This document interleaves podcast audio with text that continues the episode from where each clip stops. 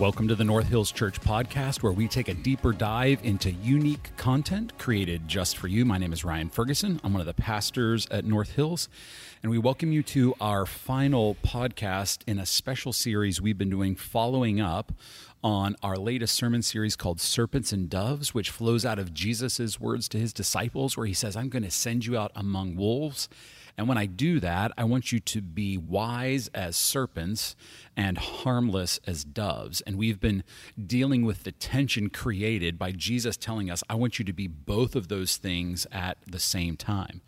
So, over the past five weeks, we have addressed flowing out of a sermon on wisdom. We've then asked about serpents and doves dealing with COVID, dealing with politics and social media. And we've spent the past two weeks, um, dealing with what's going on in the, our country in the realm of racial tensions. And we're going to pick up uh, today with our final podcast um, discussing this past Sunday, where we spent a good amount of time discussing loving our neighbor. So let me introduce you to some people who are with me this this afternoon. Um, Alan Shear, how you doing, man? I'm feeling good. You good. look good, Alan. You look good. Well, thank you. Yeah, I like that tan shirt. I, you don't it say that nice. enough. well, that was enough. We, we've said it once now. Uh, We're good for a while now. Um, I'm excited to have um, Alan on with us today. God has, I think, been doing a lot of work in his heart um, in this particular area. He's very uh, burdened for us to grow both individually and corporately as a church. So I'm looking forward to his input. Um, and then Matt Nesberg is back with us again, second week in a row. So you didn't kill us last week. You know, not that I know of. Yeah, it's good to be back. Yeah, maybe a slow death. Thank you for the encouragement, Alan. Thank you, Alan. Always an encouraging word. Um, but Matt actually was the one who uh, preached this last week. So um, if you're listening to the podcast, you haven't been able to listen to that sermon yet, we would strongly encourage you jump on our website, go to the sermon section, um, and check out this past week's sermon, and then come back and listen um, to us do a little bit more. So, Matt, and I know this is always hard. Everybody that has preached that I've asked, hey, just summarize what you did. Um, give us just a little taste of Sunday. Like, where did you go? Where did you land? What did you address? And then I've got a, I want to go deeper into that after you kind of give us a general view. Yeah, so trying to take Luke chapter 10, where Jesus talks about loving our neighbor as ourself, and um, just uh, thinking about that for a bit and in, in, this area of racial prejudice and relationships with um, people of other races.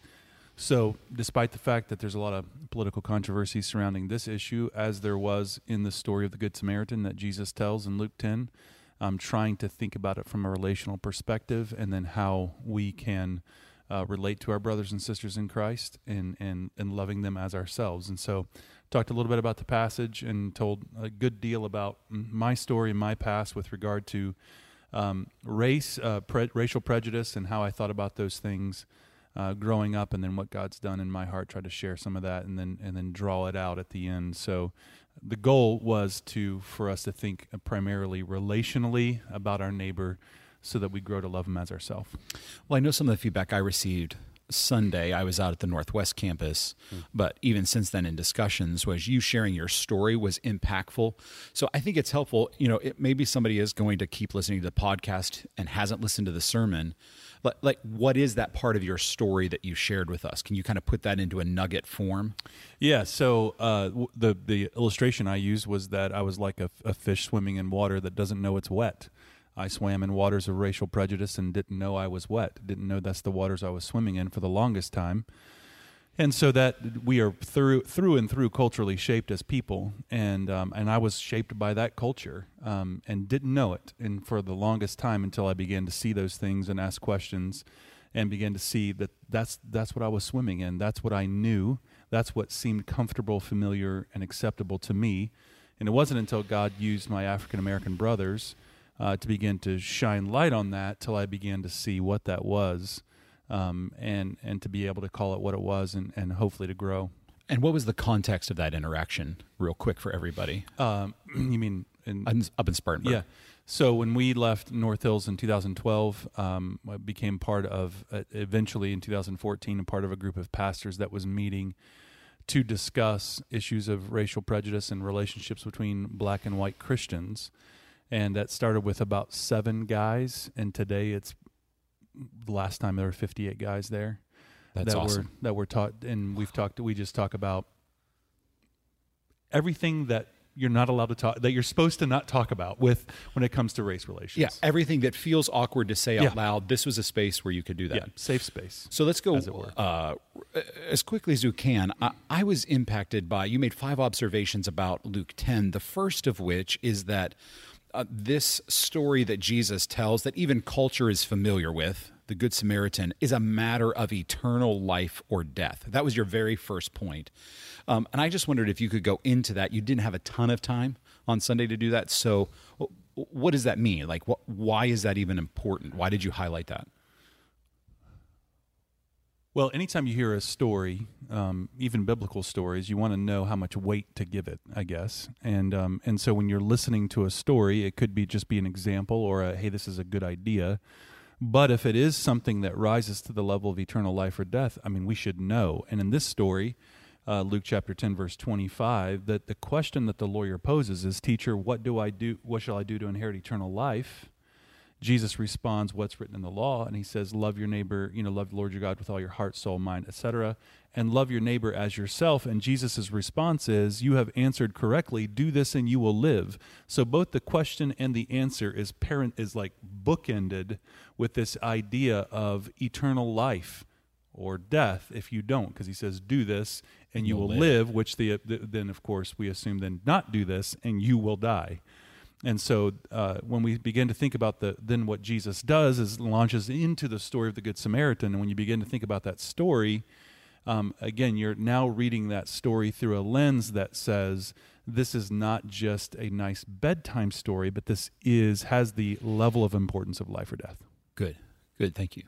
Yeah, and I just, I, if I can just interject on that, um, when you when you said that, that got my mind going because you know it goes without saying. I think at North Hills that we believe in salvation through grace by faith alone. Like nothing could be more, you know, clear. And yet there are a lot of passages in the Bible that that take that kind of approach like, you know, like, you know, Jesus says depart into darkness because you didn't visit me in prison. You know, so we're certainly not saying that you get to heaven by doing those good things, but we it it seems like it, it's so intrinsic to who we are as a people who have been radically saved, who are so unworthy and undeserving. It's almost like it was inseparable in Jesus' mind. And he almost creates this kind of tension. Hmm.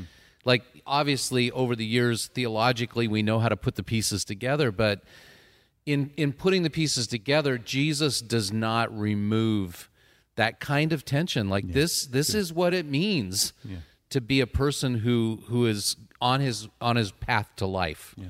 I think that starkness i- is it, like you would use tension. I think I think it becomes very stark, very um, in your face. I think of of John in First John. If you see your brother is in need and you don't help, it, basically don't call yourself a believer.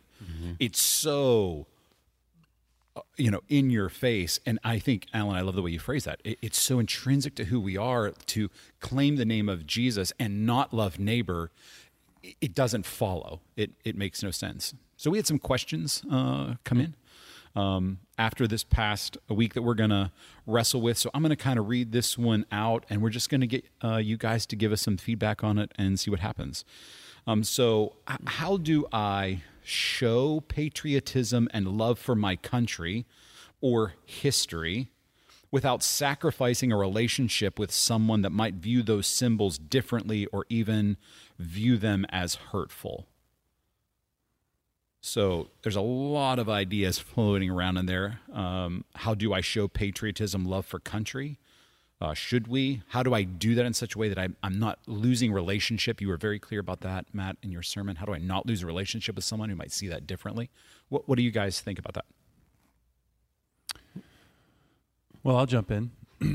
um, I, I see we are primarily citizens of heaven, and we are citizens of, in this case, the United States of America on earth.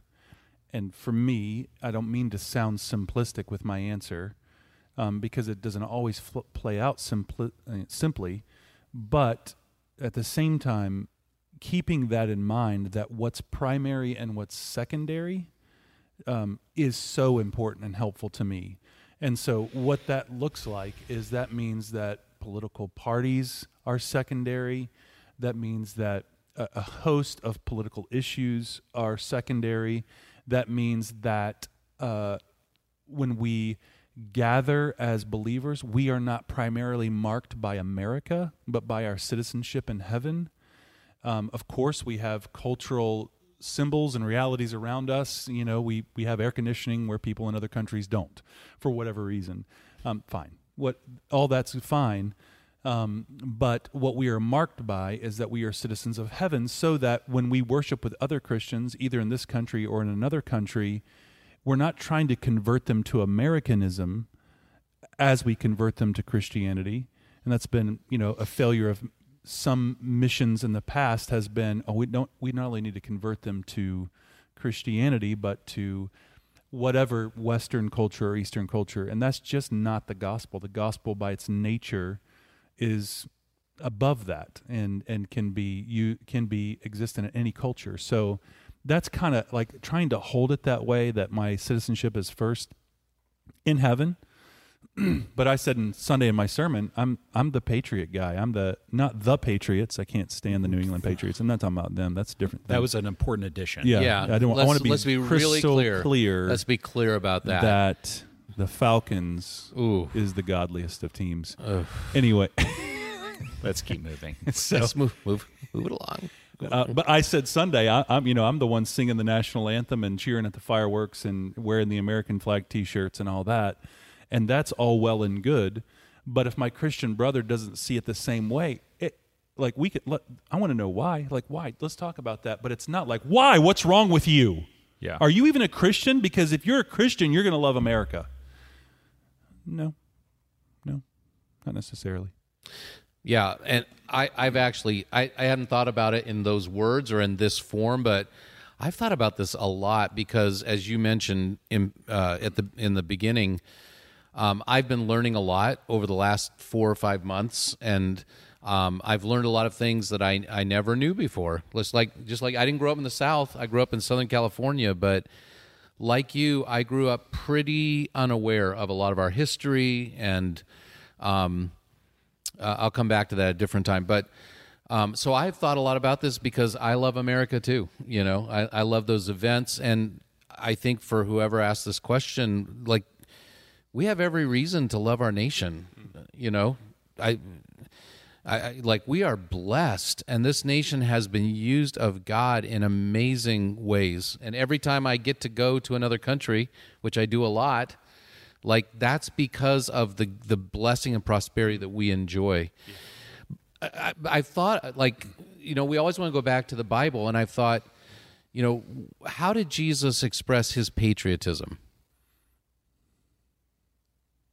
And I, I I've really really thought about it, and I I I, I don't know I can think of uh, an, an example of him doing that. Um, how did Paul express his patriotism?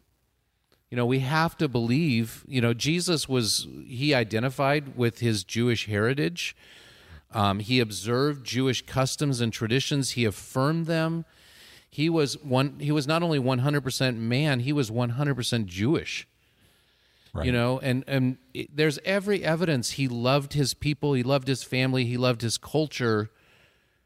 But it you know when i think about jesus uh, jesus was more about this big table that was big enough for all people. It was it was more of an inclusive. He- i don't think he ever condemned anybody because they love their their culture or their nation. But you know these are the kind of things like you talk about what's what's of supreme importance. And we all know in philippians um, 3 when paul talked about these kinds of things his heritage his tradition his culture his ancestry and he said i i was like you know if he was a flag waving jewish person he was all about it like his identity was Hebrew of Hebrews. Hebrew of the Hebrews, American of the Americans. Yeah. You know, and and certainly he says, "I count that but dung, that I may win Christ, which didn't mean he was saying, I now hate my heritage. Right. You know, but he said it, he was making a very, very clear hierarchy that I think it's really hard for us to make. Yeah. And you could argue that Paul's Paul's heritage rejected Christ. Like it mm-hmm. was in large part the, the, the Jewish people, leaders, who condemned Jesus and cried out for his crucifixion. So Paul could have said, you know, it's throw it all away. But but he this is this is part of my identity, but what's the superior identity? And that is Christ, being found in him. And, and I really think that issue of identity is just absolutely critical because it's so easy as an American. And, and it's in one sense, like Paul did identify as a Jew, Jewish person. He didn't say, I no longer do that. But on the other hand, he's saying he wanted to be absolutely crystal clear my identity is grounded in Jesus Christ. So, so real fast, I think we could. Do you think we should kick it back over to Ryan? We, No, I mean, you and I keep could talk talking. the Let's whole go. time. Let's just keep- Ryan, did you want to say anything? I was just going to add that I was actually going to summarize what you guys said. We, we we've got you know how to answer this question in particular is beware of primary and secondary mm-hmm. Issues, identities, to borrow Alan's word, and and therefore in these moments are are you really clear of what identity you're stepping into right now? Um, I would add two thoughts. I, I I think. I mean, I'm 47. I grew up during every 80s movie that villainized Russia for everything. Amen. You Red know, Dawn. you- Red Dawn. Wolverine. Yeah. That's right. Wolverines. And and there is very much if you were born in that era of culture and watched all of that, you swam in waters of superiority. Mm-hmm. And it seeped in. We're better because we're American. And and I think that is how do I show patriotism? Well, I'm I'm very careful of superiority. I, I'm not America's culture is not inherently better. It's just it it has differences and um, and then the other thing I would add to that is how how do we do this? You have to do this with thankfulness. Hmm. Like it, the context, whatever context you're in, the scriptures are really clear about thankfulness. All, I mean, Paul talks about it all over the place. In, in whatever state I am, I've learned to be content. Hmm. Th- There's a thankfulness to, I am very thankful for where I live hmm. and the opportunities God has given me. But, but if you're in any other nation in Europe, you too, as a follower of Jesus, are a thankful person for the gifts that you've been given the place, the culture, the people, the food, all of those things. So I, I, I think you can be, make sure you're a thankful person. That's great.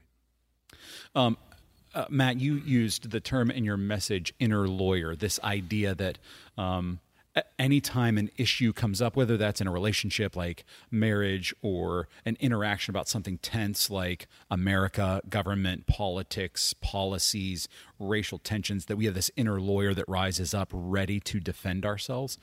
Um, I met with somebody on Monday night who that really served well. Um, they said, I'm great at that. I am great at the inner lawyer.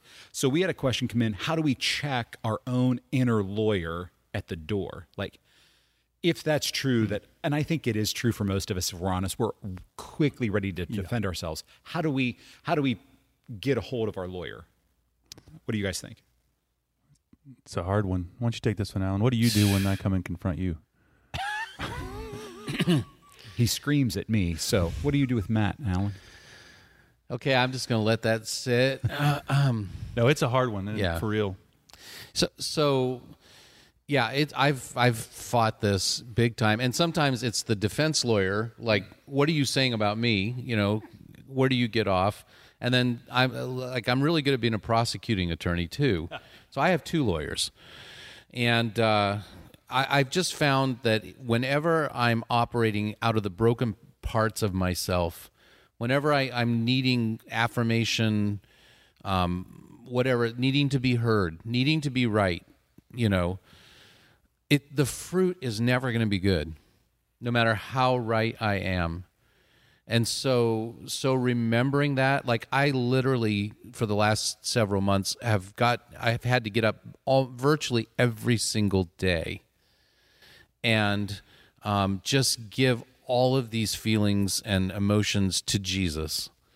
So I, there's a song um, that it's it's it's called "Lay It All Down at the Feet of Jesus," So I feel those things. I feel my my anger, I feel my frustration, and it's like, okay, what is the fruit of that? And sometimes it takes takes a lot. And I just have to lay it all down at the feet of Jesus. And and then I have to say, Jesus, what are you calling me to take up? Mm. What am I taking up because you told me to take it up? So that's it, it it takes a lot of work, but it's so worth it. So the the kind of practical there is is take some time to reflect how what what good has that done me in the past? Mm-hmm. This inner lawyer, what good has he actually done me? And if you look back and you actually see that a lot of that fruit is rotten, okay, that that informs me now. So Matt, Matt what, what do you think? That was great, Alan. Um, the only thing that I that came to mind for me is that I, for me, the first time I heard that concept of inner lawyer I think we all have it. That's my opinion. Can't prove it. I think we all have it though. Um, the first time I heard it, I went, "Oh, that's what that is."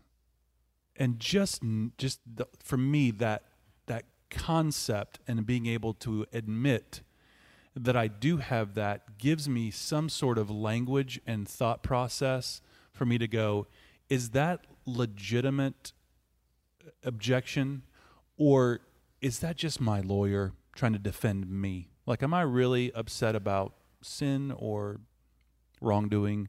Or is it just my lawyer trying to self exonerate me, which is what this lawyer was trying to do? He was trying to exonerate himself, justify himself, Luke says.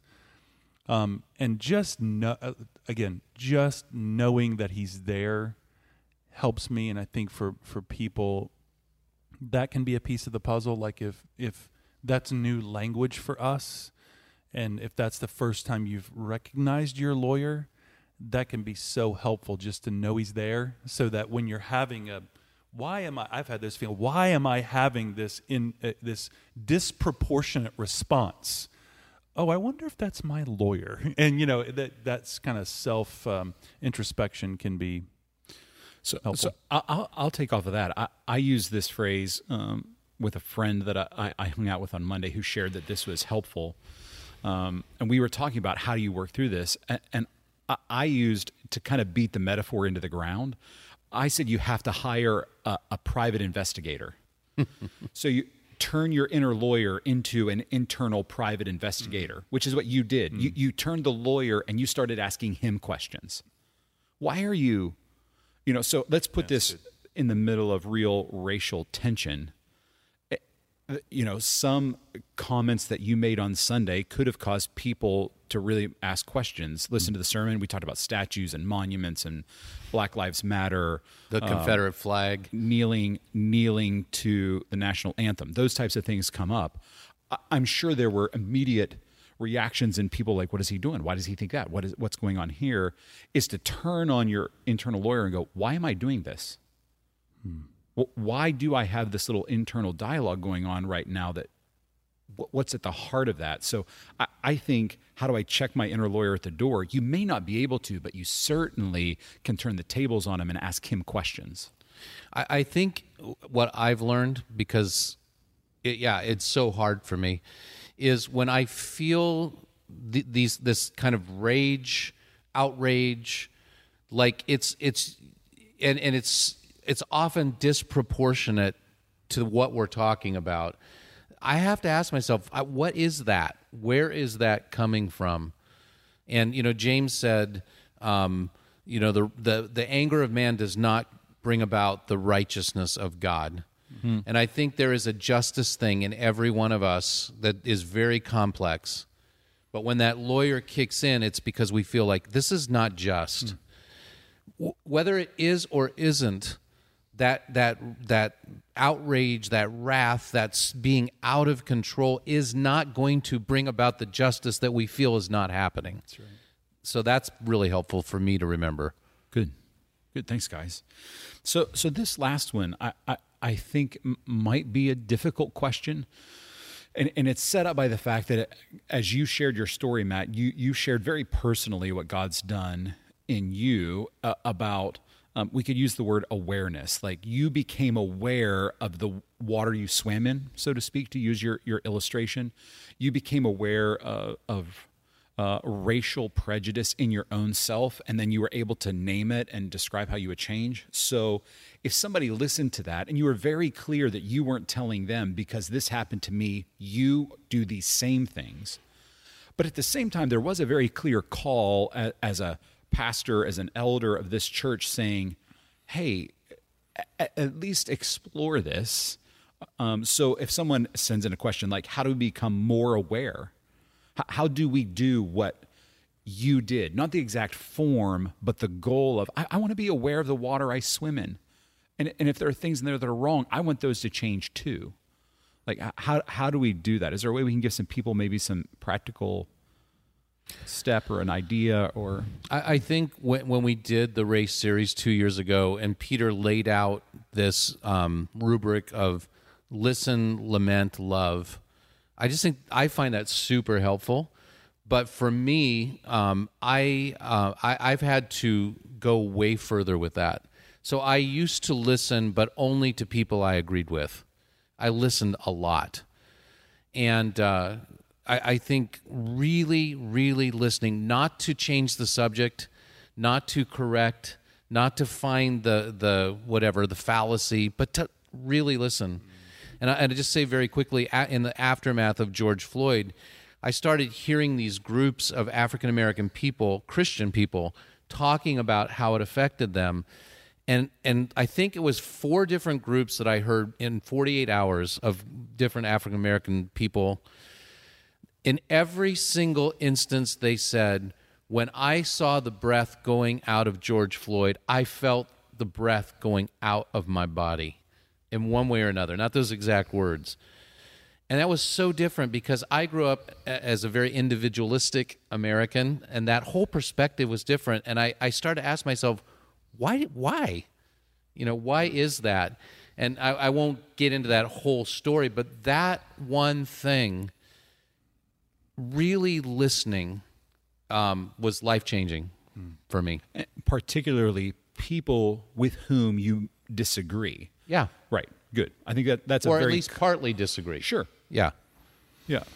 Yeah, I, I think the same. F- forming relationships as much as possible with people you trust. Um, my friend uh, Walter Belton, who pastors Word of Change Ministries in Spartanburg, um, over the years, the last few years, being able to talk to him and eh, you know, because it's waters I swim in, I, I would, I, I, and he still does it. We'll, we'll be having conversations, and he'll say, "Now, listen to what you just said."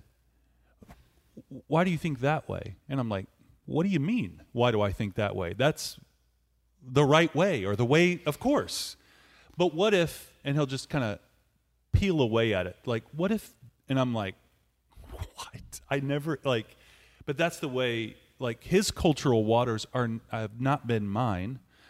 And I, it just makes me go, uh, oh, and what seems sometimes so like a, such a clear perspective on whatever it, that of course that's the perspective that's the perspective not just my perspective that when somebody from a different cultural perspective just asks a question that that reveals the underlying assumption waters if you will that I didn't know. Like I and, and so that has been the most helpful thing is to build, and it's taken years to build a relationship of mutual trust.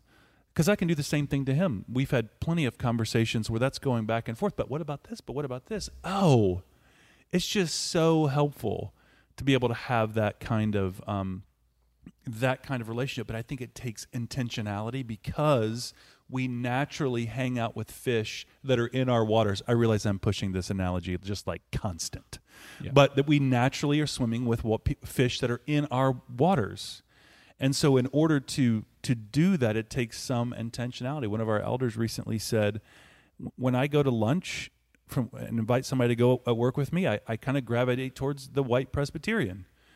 because that's the you know we agree uh, on cultural and theological things he goes, but what if what if I I never invited an, what if I invited an African American instead? You know, I just naturally have done it not because I'm trying to be racist, but just again waters. Um, so what if I stepped out instead, invited somebody else, and maybe got a different perspective? And I thought, man, that is that's great. Like that's perfect. I, I think so much comes down to do we want to be challenged? Hmm. Do we want to be challenged? And, and humanly speaking, nobody wants to be challenged. But I just even I had one moment where, like, I I, I realized something I never realized before. Like we, I say, um, that's a really good school, and and that's a really good neighborhood. That's a really good neighborhood. And and somebody pointed out to me, why do you say that? What's in your mind when you say that?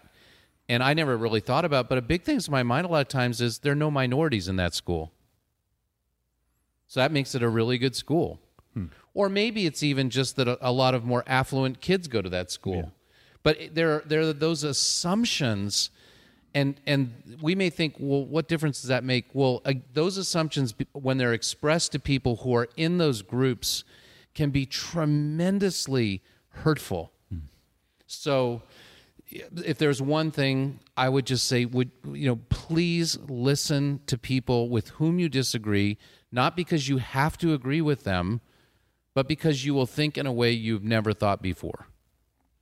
I, I think as I as I hear you guys I'm going to come back to two words uh, uh, admit and challenge.